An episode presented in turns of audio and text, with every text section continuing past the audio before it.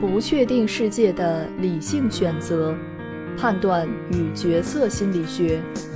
美国雷德海斯蒂、罗宾道斯著，人民邮电出版社。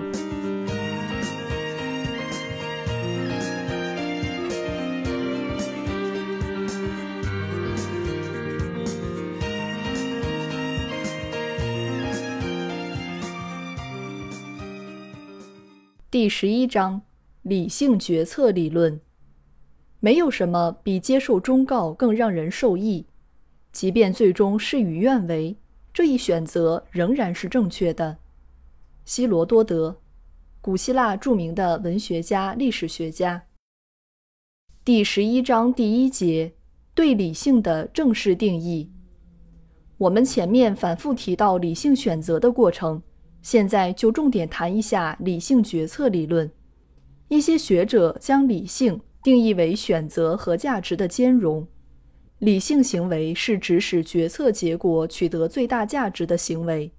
但是现在必须澄清的是，要回答价值的构成并非意识，并且我们认为选择之理性与选择的过程有关，而与选择的结果无关。尽管如此。决策理论的一些重要研究还是将注意力放在了考察决策与决策者价值观的关系上。这就是 John von Neumann 和 Oscar Morgenstern 的工作。相关的经典论述主要出现在《博弈论和经济行为》一书中。他们所提出的期望效用理论是数学和行为科学中关于理性选择最通用的解释。本章我们会介绍这个理论。并与心理学中的决策行为联系起来。本书曾多次提到，我们认为理性理论至多是对个体实际行为的近似描述。尽管大部分人似乎都能意识到实际行为和理性标准是分离的，人们仍然希望做出明智决策，避免在推理和行为之间出现矛盾，使自己的行为符合期望效用理论提出的理性原则。正如我们不了解概率论一样，人类这个物种也并非生来就了解这些理性原则。这就是为什么我们要探讨 von Neumann 和 Morgenstern 提出的理论。它不是与生俱来的，我们必须研究它，理解其对行为的影响。因此，我们会特别介绍如何运用期望效用理论来提升决策质量。von Neumann 和 Morgenstern 的理论阐述是纯数学化的。他们指出，如果决策者的选择遵循特定的规则，那么由此可引申出效用的概念，即用实数来量化个人价值。每个选项通常都包含多个概率结果。当且仅当一个选项的期望效用大于另一选项时，决策者才会更偏好这个选项。下面我们分步进行分析。第一，每个选项由多个概率结果组成。首先，我们假设决策者在不同选项间进行选择时，会遵循我们定义理性时所用的公理。第二，于是我们可以用一个实数来代表选项中每个结果对决策者的效用。第三，某一特定选项的期望效用。指的是对这些数字的期望，即选项中每个结果对应的数字由每个结果所发生的概率加权后的总和。第四，得到结论：当且仅当选项 X 的期望效用大于选项 Y 时，决策者才会更偏好 X。上述公理化系统实现了几个重要目标。首先，它简明扼要阐述了理性决策的一系列原则。当然。即使在规范的哲学水平上，这些原则也仅是对理性决策本质的一个假设。尽管有哲学家和数学家也提出了一些其他理论，von Neumann 和 Morgeson 的理论目前无疑是描述理性决策的最佳理论。其次，如果这些公理的条件成立，那么一定可以建构出一种效用度量。由实数所表征的不同结果价值可以进行排序比较。由此，我们就可以建立一种类似物理学中衡量物体质量的量表，这必定会促进科学研究和实际应用的发展。第三，尽管我们还没有对这些公理进行详细的阐述，但总的来说，可以根据个体对不同结果的偏好程度，对效用进行衡量。许多研究价值和行为关系的决策理论家认为，理性是指做出的选择符合上述公理。同时，他们进一步假设，该公理也适用于个体实际选择的情形。当且仅当选项 X 的期望效用大于选项 Y 时，理性的决策者才会选择 X。当然，这并不是说我们的决策就完全符合这些公理的描述，它只是提出了一种理想化的理性选择假设。实际上，正如我们在前十章提到的判断和选择的心理学研究结果那样，在许多决策情境下，个体实际的行为往往并不符合这些公理。同样，在冯诺依曼和莫根斯坦的期望效用理论中，并没有阐述人们决策时会考虑结果的效用。效用是一个纯数学的概念，是由公理定义产生的，就像几何学中三角形的边和角，也是由几何学系统下的公理定义所产生的数学概念。然而，我们会将几何中的点和线的抽象概念与物理世界的点和线对应起来。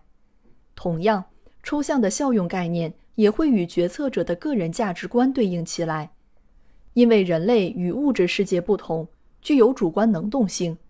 因此，从分析和综合这两种视角出发，对这些公理进行解释就会出现困惑。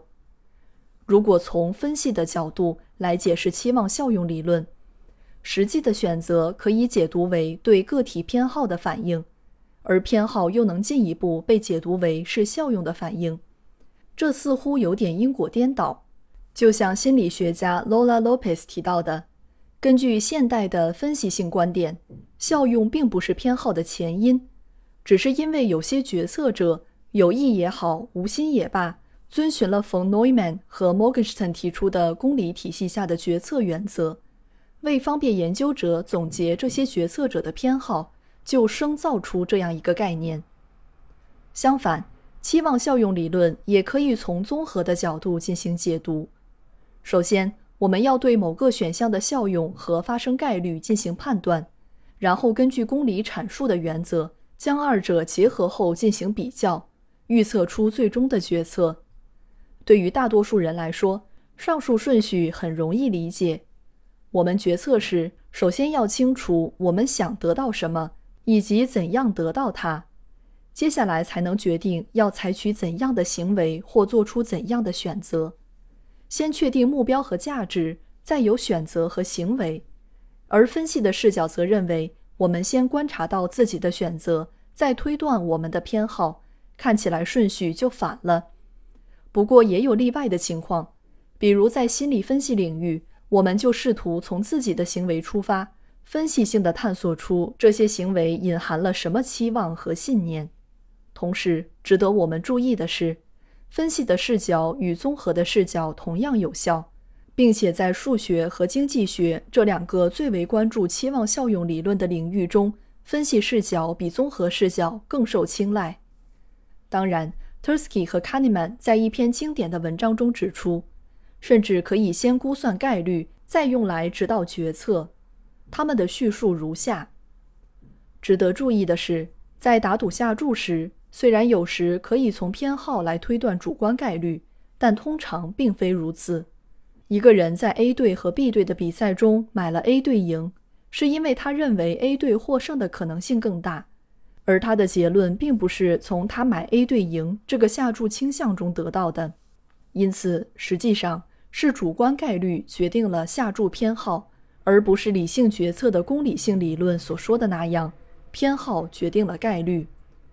经济学早期关于效用的定义带有心理学含义，但现代效用理论则舍弃了绝大多数的心理学成分，只保留了个体所选即所好这一行为原则。然而，在过去的十几年间，已经发生了重大的变化。一些行为学家，比如 Daniel Kahneman、Colin Cameron。George Lowenstein 和 David Lipson 等关注到了价值判断的认知和情绪来源，他们用这些心理学内容丰富了经济学的概念体系。我们通常说的个人价值观这一概念，比 von Neumann、Morgenstern 理论中提到的效用概念具有更丰富的内涵。比如，我们认为某些个人价值观或价值体系可以用语言来表达，而未必要通过实际行为来推测。否则，在我们的语言体系中就不会出现伪善这个概念。伪善指个体所声称的个人价值和特定行为存在不一致。同时，我们还认为价值观是独立于语言和行为而存在的。在平常的语言中，我们认为价值是一种重要的存在维度，在这个维度上可以有客体、行为或者是其他的现象。比如，我们说他看重自由，就和说他昨天去上班了一样稀松平常。事实上，我们陈述价值观时，常常就像在陈述一个一般事实。即便很多哲学家在事实和价值这两类陈述之间做了明显的区分，而只有在学习过哲学之后，大多数人才开始对自己或他人看重某些事物或行为产生困惑。或许我们在平常说话和思考时，应该更谨慎一些。在第九、第十章提到的一些研究提醒我们，关于个人价值观的许多直觉判断是值得怀疑的。价值观的另外一个特点是不依赖于特定的情境。当我们提到自己看重某些东西的时候，并不是特指与某个特定情境相关联的行为、感受和信念。比如，他看重自由这个说法，能够整体概括性情、行为和信念。并且如前所述，我们用语言至少可以模糊地将这种概括陈述出来。有一个流行的人格测验——罗基奇价值观量表，就是以语言概括的方式来测量个体的价值观。这个量表要求受访者对一组抽象的价值条目进行排序，如平等、自由、家庭安全、智慧、宗教救赎等。然后根据排序的结果预测个体的行为。举例来说，如果受访者将平等排在前面，那么他们很可能支持在学校中取消种族隔离、开展反歧视行动、优待少数民族等政策。将宗教救赎排在前面的受访者很可能常常会去做礼拜。我们可以推测，罗基奇测验的预测力源于信念抽样模型的一些原则。我们在章节九点五中讨论过，信念抽样模型主要用来建构总体价值观。一些相互关联、具有评价含义的信念形成一个价值观总体。当我们处于相关的情境中时，总体中的某些价值观标签就会被抽样出来。因此，测验对行为的预测力就取决于经由价值线索提取出来的各种记忆的重合度。